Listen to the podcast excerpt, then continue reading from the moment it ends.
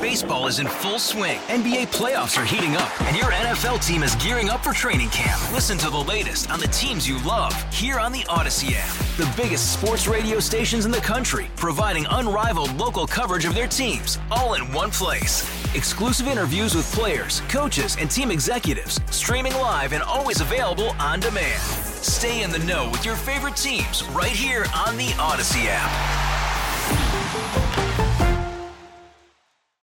Welcome to Overnight America with Ryan Recker on KMOX. Sponsored by Michael's Flooring, the flooring experts. Michael'sFlooringOutlet.com.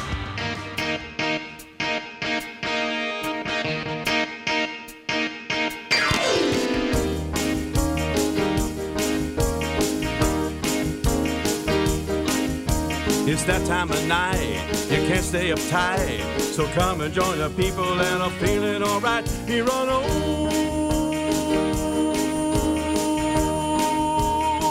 Overnight America.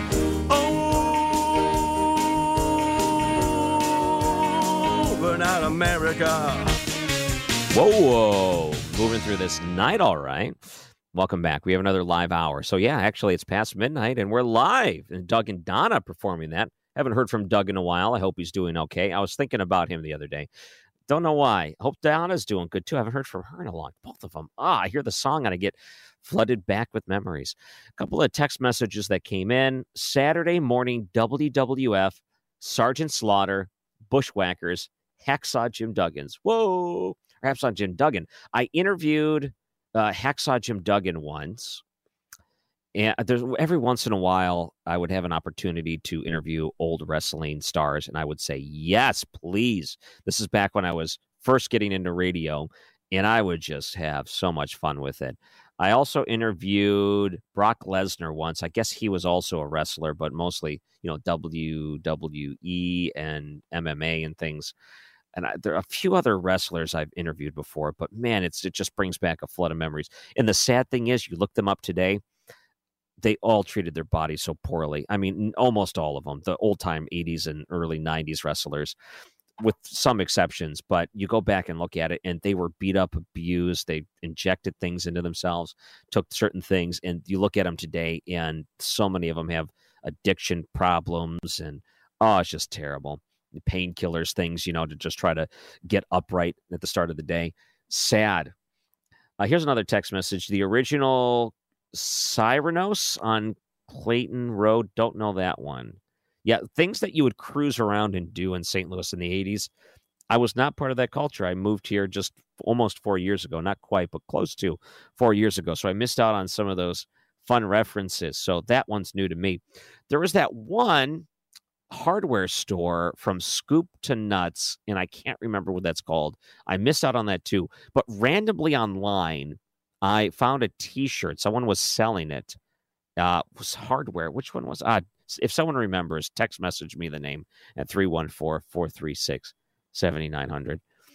But uh, this hour, I wanted to start off talking about Rand Paul, and he spoke up about the impeachment process and just how just how wildly off center this has gotten in how partisan it's all gotten. And as part of an eight minute speech, I, I put a couple of clips together for it. And what he is saying is exactly what we've been saying on this show and the concerns that I have with this whole process, targeting Donald Trump for the sake of targeting him. And Rand Paul brings this up too, and he brings up some awesome examples. Let me start with this, uh, just setting up the problems here. Instead of doing the nation's work with their new majorities in the House, the Senate, and the executive branch, Democrats are wasting the nation's time on a partisan vendetta against a man no longer in office. It's almost as if they have no ability to exist except in opposition to Donald Trump. Without him as their boogeyman, they might have to legislate and to actually convince Americans that their policy prescriptions are the right ones. Mm-hmm. Democrats are about to do something no self respecting senator has ever stooped to. Democrats are insisting the election is actually not over and so they insist on regurgitating the bitterness of the election. This acrimony they are about to unleash has never before been tried. Why? Because calmer heads have typically prevailed in our history. and allowed public opinion to cast blame where blame is deserved. This is good. Not so much a calmer head situation with a lot of those in there. Ooh, Kevin called in said Central Hardware. Oh yes, Central Hardware. That's it. I couldn't think of it. What a great, great slogan for a hardware store from scoop to nuts. Awesome, awesome thing. That would be the type of place I go to. There is um there's a certain smell I like, and it's the smell of a hardware store. If you walk in and the floors are wooden, it's old timey. There's a bunch of people running around. They're wearing aprons. They can actually answer your question. Like, I mean, legitimately answer your question. And it smells like wood and sawdust. Oh, I love this. Uh, if um, if if I were to go onto Shark Tank, this is, would be my invention. It would be a, a saw, but essentially just meant to make sawdust. It's not actually functional as a saw. So you would put in a little piece of wood. It would saw, uh, you know, chop it up or whatever, and then it would just make the room smell like sawdust. Oh, that's what I would want. And then I would have the sawdust. You can play around with it, just kind of have it in your hand like it's a stress ball or whatever. I want to go to Shark Tank and uh, pitch that. I love that smell. You, you, it's something you can't replicate. You can't get a candle that smells like sawdust. And believe it or not, I actually have some cologne here that was sent to me by a company who was promoting like sawdust cologne or whatever. And I haven't had them on the show yet, but I said maybe we should try that sometime. But uh, they sent it to me. It doesn't smell like sawdust, and there's you just can't do it. You actually have to have sawdust for it to work on something like that. So, nonetheless, uh, get sidetracked by sawdust, but Rand Paul right on board again, and this is really to him another sham. And what does it all come down to in the end? You know what? How about we go to break? We'll play a couple more Rand Paul clips. He is right on target. And everything that he says here is what we've been saying on the show.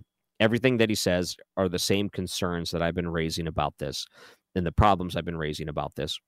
And you know what? It's almost like he listens to the show, he takes notes, and he said, Ooh, that's a good one. I'm going to save that for the next time I'm on the floor when they finally deliver those articles of impeachment.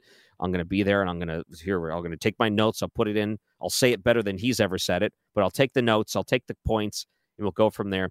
If Rand Paul Senator Rand Paul listens to the show, he's more than welcome to come on at any time. I'm a big fan of his stuff, and you'll see why coming up after the break. It's Overnight America, KMOX. St. Louis's traffic station, KMOX. Welcome back. It's Overnight America, and we'll talk a little bit more about Rand Paul and his speech today in the Senate. I think it's a great one. In fact, I have a great respect for Rand Paul. I think he is someone that has been very consistent in the way that he stands up before things like this. And I want to uh, also point out I'm looking at some of the text messages coming through, things from the 1980s that people remember. One said South Twin Drive In across the street from Crestwood Plaza. Okay, that's pretty cool. The Basement Smoke Shop in South County. Uh, KSHE radio station in Crestwood. I've seen the documentary on KSHE where they had the drive up well, it wasn't a drive up, but they had a window apparently where fans would talk to the DJs and like give requests and things. It's such a legendary, legendary rock station. It's rare that you have two legendary stations in one market that's not New York or Los Angeles or whatever it is. But between KMOX and KSHE, some pretty remarkable things in radio history happened here in St. Louis. Really, really true. Of course, with KMOX being the most significant now, I'm not just saying that because I'm here on KMOX, but as a radio junkie and someone that pays attention and documents things, it's the amount of history and things that were started in the amount of talent on this radio station. It's truly unbelievable. And even when you talk to some of the old radio historians, and I, we come at this honestly, they say KMOX may be one of the top five most significant radio stations of all time. Really, that's what they say. Uh, Michael Harrison was quoted as saying that when we had the documentary for Robert Hyland. And I got to say, I agree with him. It's amazing the history and the talent on the station, truly. So, uh, thank you for those text messages that came in. Oh, bowling for dollars, another text message that came in. 70s and 80s, the bowling alley across the street from the arena, exclusive show to St. Louis. I love bowling for dollars. What a great idea. I don't know if I've actually ever seen that. I've heard of the concept before, but have not seen it. I, I want to go back to Rand Paul to make sure we have enough time to play these because his commentary on what's going on is truly on target. with the impeachment of Donald Trump, a second one coming through. You know, if the what's the point? Point of impeachment is to remove an elected official from office. This person is no longer in office. And then on top of that, you even have Supreme Court Justice Chief Roberts, who said he will not preside over this, meaning that it's going to be partisan, period, because the person presiding over it is someone that already says he should be impeached. So, not an impartial person to begin with. But maybe that is not of the greatest concern. This is what Rand Paul brings up, and it's worth listening to as he calls on this argument. This sham of an impeachment will ostensibly ask whether the president incited the reprehensible behavior and violence of January 6th when he said, I know everyone here will soon march to the Capitol to peacefully and patriotically make your voices heard. Peacefully and patriotically, hardly words of violence. But what of Democrat words? What of Democrat incitement to violence? No Democrat will honestly ask whether Bernie Sanders incited the shooter that nearly killed Steve Scalise and volunteer coach. The shooter nearly pulled off a massacre. I was there because he fervently believed the false and inflammatory rhetoric spewed by Bernie and other Democrats, such as the Republican health care plan for the uninsured is that you die. As this avowed Bernie supporter shot Steve Scalise, nearly killing him, and shot one of our coaches and two or three of our staff, he screamed, This is for health care. Ask me or anyone if that's incitement. No Democrat will ask whether Cory Booker incited violence when he called for his supporters to get, get up in their face of Congress people, a very visual and specific incitement. No Democrat will ask whether Maxine Waters incited violence when she literally told her supporters, and I quote, that if you see a member of the Trump administration at a restaurant, at a department store, at a gas station, or any place, you create a crowd and you push back on them. Is that not incitement? My wife and I were pushed and surrounded and screamed at by this same type of mob that Maxine likes to inspire. It's terrifying to have a swarm of people threatening to kill you, cursing at you, and literally holding you hostage until police come to your rescue. That night, we were assaulted by the crowd. I wasn't sure if we'd survive even with the police protection. But no Democrat has ever considered impeaching Maxine for her violent rhetoric. In fact, Republicans, to our credit, have never once thought it legitimate to formally censor or impeach these Democrats. No Republican has sought to use the government to hold these Democrats responsible for Antifa and Black Lives Matter violence that has consumed our cities all summer, resulting in over a billion dollars of destruction, looting, and property damage. Not one Republican said, oh, let's impeach the Democrats who are inciting this, because it would be ridiculous. Many on the Democrat side of the aisle cheered them on. Kamala Harris famously offered to pay the bill for those who were arrested. I wonder if she'll be brought up on charges of inciting violence for that now that she's vice president. Should Kamala Harris be impeached for offering to pay for violent people to get out of jail who've been burning our cities down? No. And no Republican has offered that because we're not going down the road that Democrats have decided, this low road of impeaching people for political speech. Should Republicans impeach the Democrat mayor of Seattle, who incited and condoned violence by calling the armed takeover of part of her city a summer of love? Any Republicans try to impeach her? No. And this is just part of the speech from earlier today on the Senate floor. Rand Paul did try to get at least a vote. Hey, all right, should we get rid of this impeachment trial? Should we just kind of call it quits now?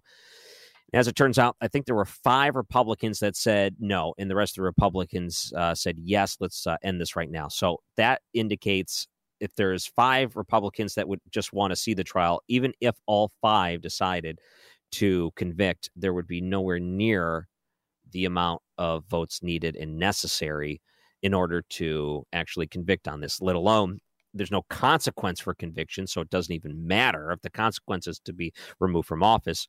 Uh, what are you going to remove him twice uh, again?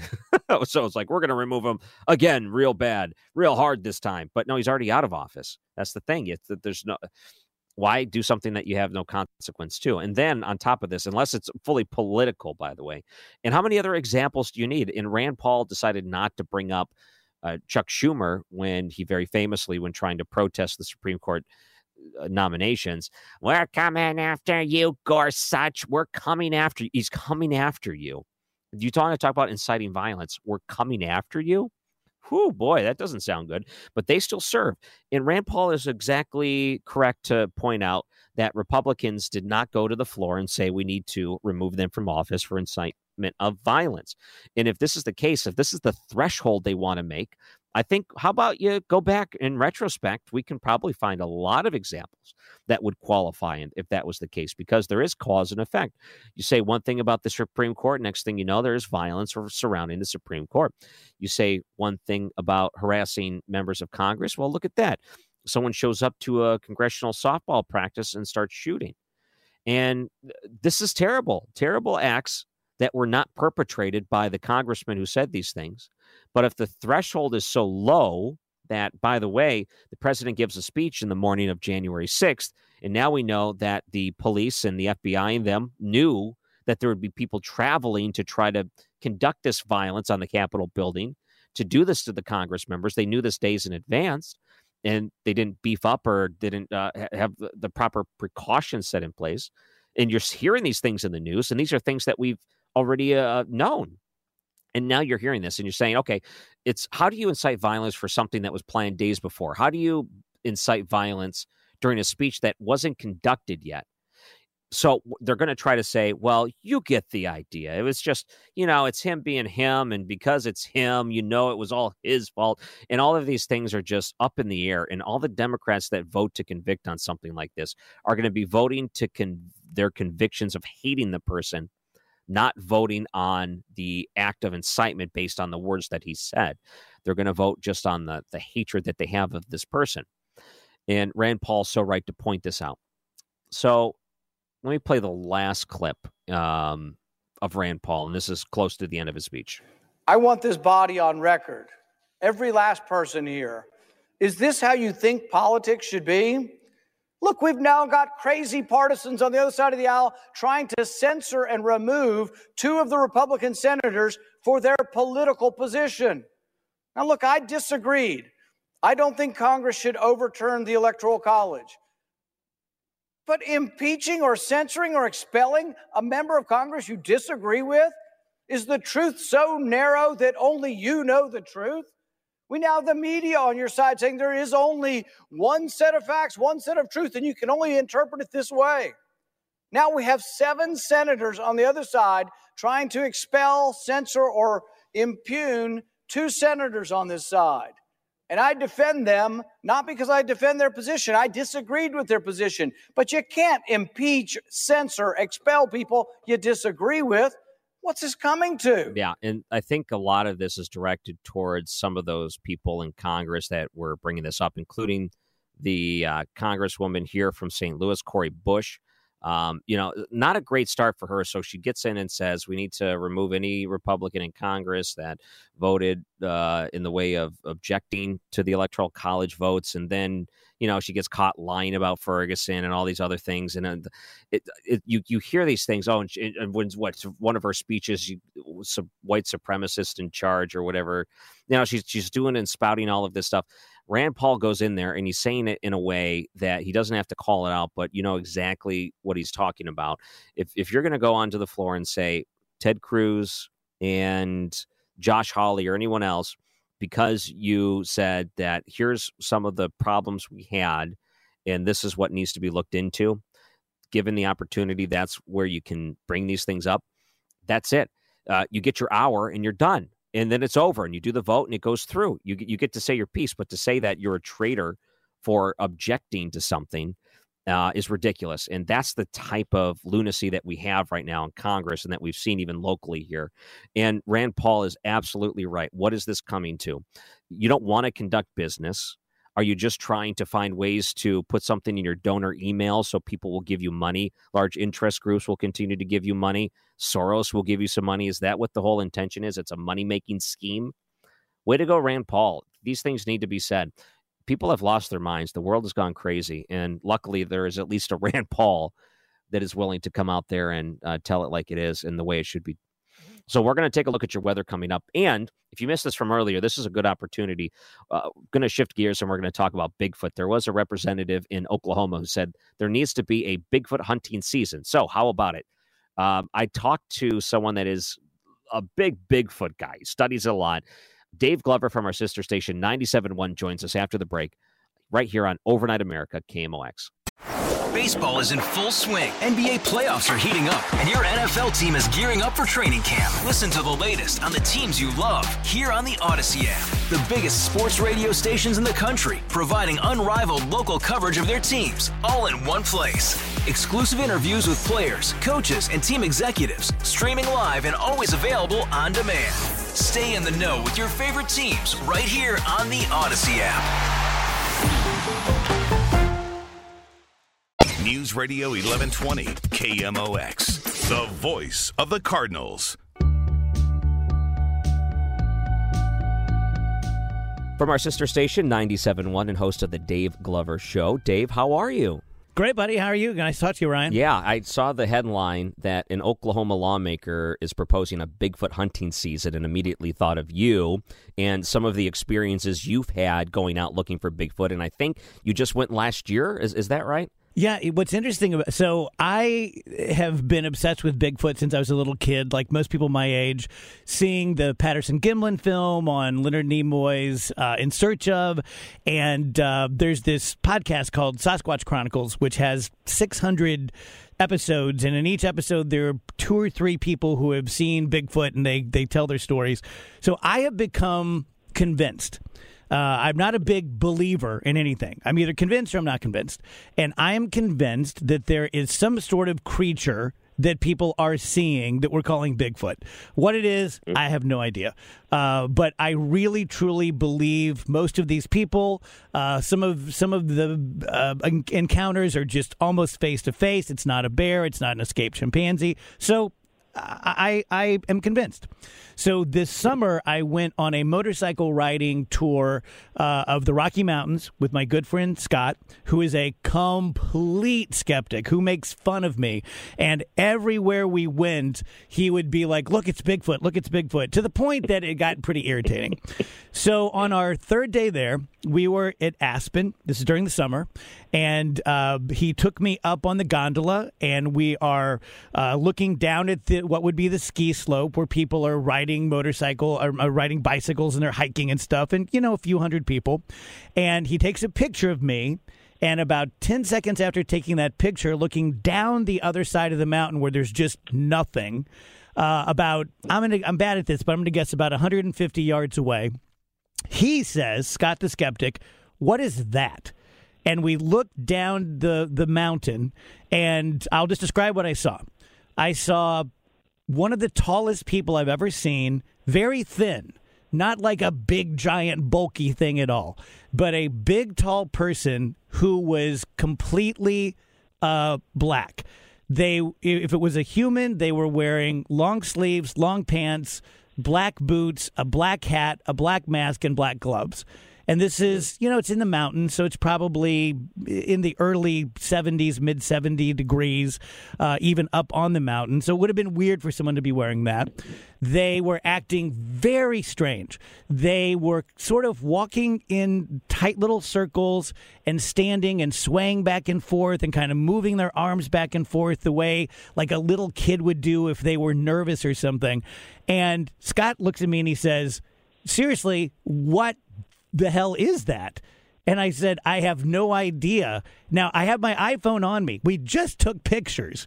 And like I hear so many times on my Bigfoot podcast, I never thought once about filming it. I never thought once about taking a picture. I was just so amazed and trying to fit it into some sort of a box. And so this wow. this this happens for about 30 seconds to a minute And then this thing uh, sort of looks up our way. I don't know if it, it saw us or not, and then just briskly walks back into the woods. So he he was convinced it wasn't a person. And, and we spent the next two days just drinking wine and and laughing like I can't I cannot believe that happened.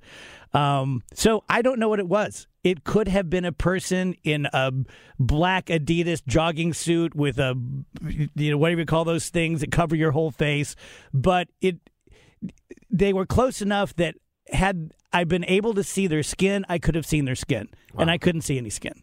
That is something yeah, else. Totally bizarre. Yeah, totally so bizarre. you when you go on one of these, you don't necessarily expect to see anything, and when you do, you're just shocked and you're just stuck in place, kind of like a deer in headlights. You don't understand. It's hard for your brain to process it when it really does happen.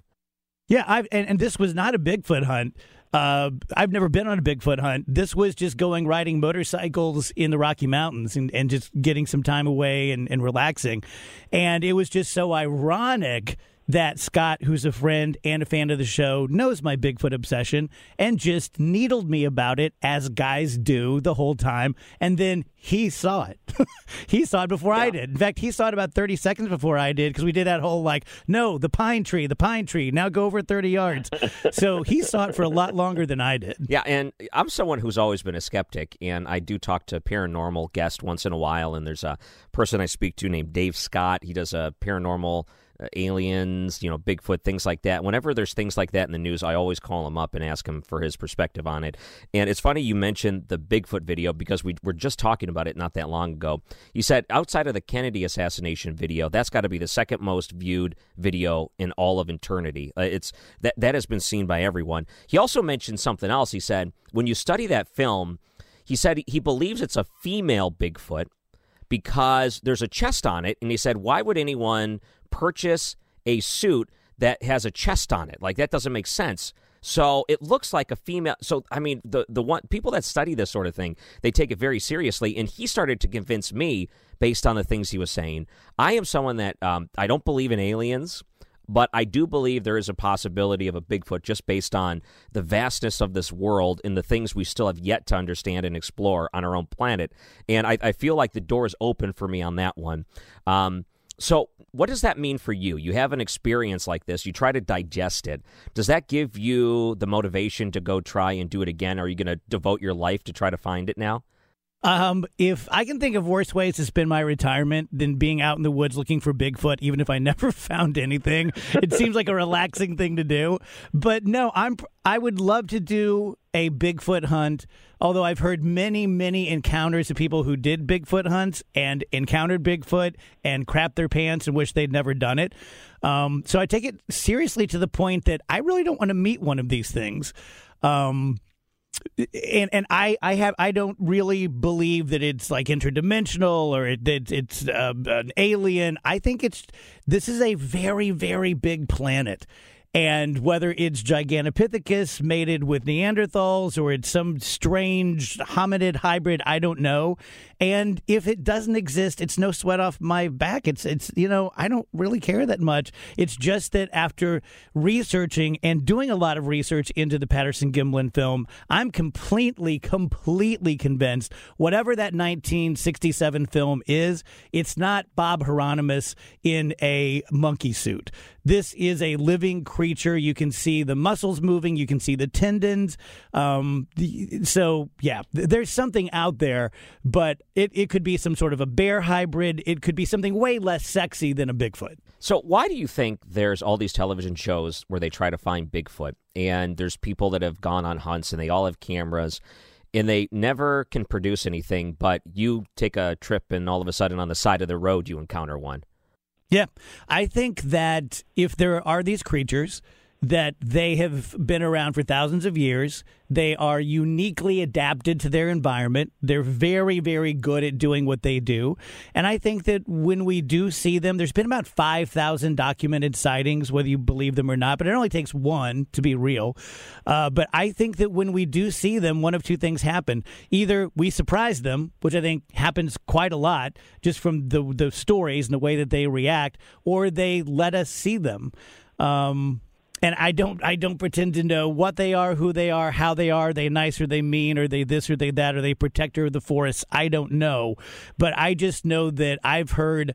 Uh, current and former police officers and veterans and 70 uh, year old no BS uh, Korean War veterans d- give their stories. I've heard grown men bawling because of how bad it upset them. So it's mostly the eyewitness testimony that makes me think that there's something to it. And then what I saw, I would not bet much money at all that what I saw was a Bigfoot. That doesn't convince me. It's mostly what other people have seen, and then what I saw was just uh, unexplainable. Is there could there be an explanation? Absolutely, but it would be very strange had that. It would be just as strange to me if that were a seven foot tall person dressed all in black. so here we are today. You have this experience. You were able to see it, and you had a witness with you that you experienced it with, so you know that you weren't crazy or hallucinating or anything like that. And uh, moving forward, it, it's something that will shape your view of this. Would you like uh, just going back to this Oklahoma story? Um, w- would you prefer that they stay a mystery and people always look at them, or would you rather someone shoot one, kill one, and then that's the only documented case ever? Yeah, that's a really, really controversial topic in the Bigfoot uh, community, which I guess uh, I'm a big enough nerd that I'm a part of now. um, I and we had this discussion on, on, my show just this week. I personally uh, would be okay with one being shot just to verify the species, and if it happened to end up being some sort of human, horrible, um, terrible but if it's a big eight foot tall, hairy something with human DNA, uh, I would like for the mystery to be solved. And and whether that happens. I think personally, what's going to happen is one of these days, there's so many people now out there with iPhones and people out there hunting. And I've heard so many stories where hunters had them in the crosshairs or people hit them with semi trucks. If they exist, I think in my lifetime, someone's going to hit one with a semi truck and they're going to put it in the back and we're going to know what it is. Yeah. Harry and the Henderson style, maybe they'll try to hide it. And someone right now out in the woods is hiding Bigfoot to try to save them. We never. There could be a Bigfoot sanctuary someone for uh, somewhere, as far as we know. Oh, dude, you're kidding. But look, there are a lot of people out there who that's what they want. They believe so much that there are these animals and that people are out there trying to kill them that their mission in life is to have a safe habitat so that they can't be hunted. um, this guy fell for this guy in Oklahoma. Like, I always feel in 97 1, like everyone hates me because I'm too liberal for conservatives and too conservative for liberals. And this guy who said, hey, let's have a hunting season for Bigfoot, people who believed said, how dare you want to kill a Bigfoot? And people who didn't believe said, How dare you make us a laughing stock? So this guy's just taking it from all angles. Dave Glover from our sister station 97.1 in the Dave Glover Show. You can check them out, the whole crew. Thank you, Dave. It's a pleasure. Thank you for coming on tonight. Thanks, Ryan. Appreciate it. And he joins us on the Bommarito Automotive Group guest line on Overnight America, KMOX. This is Overnight America, sponsored by Michael's Flooring, the flooring experts. Michael'sFlooringOutlet.com on KMOX. And here we are in Overnight America, getting ready to say goodnight. We have a replay hour coming up after this one. So we only have a few more minutes left. And I always check does Kevin Killeen have a new whole nother story for us to enjoy? I'm such a fan of Kevin Killeen and he puts these stories together and he has an ability to tell that story in such a unique way. I'm always taken back by his talent one of my favorite people in all of st louis.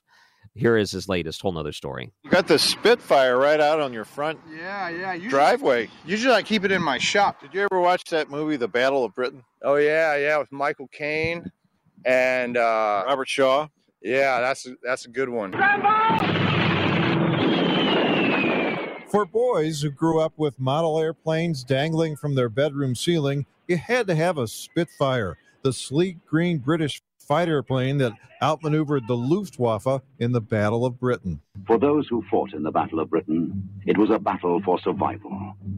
For the free world. Joseph Wetter is an oil painting artist, a photographer, and a woodworker who makes coffee tables and musical instruments But he also likes Spitfires, and he bought this three fourth scale replica of a Spitfire because for him, it's the coolest of planes. They were outnumbered three to one, but they ended up kicking their tails and sending Hitler uh, back to back to Germany ever since then.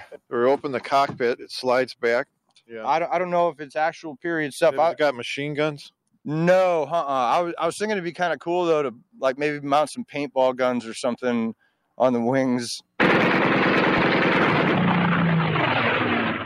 The Spitfire, parked in a driveway in St. Charles, is not ready to fly yet. Among other things, it still needs an engine. I think it had a three cylinder engine in it, but when you stood next to a real Spitfire and heard heard a real Merlin engine, it purrs like a kitten. So, uh, are you married? Uh, no, I have a girlfriend. What does your girlfriend say about all this? Well, uh, she supports me in all my endeavors, and I'm a lucky guy for it. Without offending you, but if somebody has a hobby and their wife is nagging them like you've gone too far, they could take the wife for a ride up here and say, "Look, at least I don't have a Spitfire." Yeah, yeah, I mean, they this could. Is, this is you're really leading the charge on hobbies here. I, I like your approach to things. That, that's a, that's a good one. Hey, at least they don't have a Spitfire. That's artist Joseph Wetter, the man with the Spitfire in his driveway in front of his shop at 1801 North 2nd Street in St. Charles. With a whole other story, I'm Kevin Killeen. There's so many cool things out there. I had to Google search Spitfire because I don't know if I've actually seen one. And then I saw a picture of it and said, oh, yeah, no, I know those. Those are very popular. But to have one of those out front, uh, my wife wouldn't let me do that. Yeah, right. Yeah, right. Well, that about does it for us here on Overnight America. If you are on Facebook and you don't like Facebook, but you're still on it, hey, join the club, Ryan Wrecker Radio.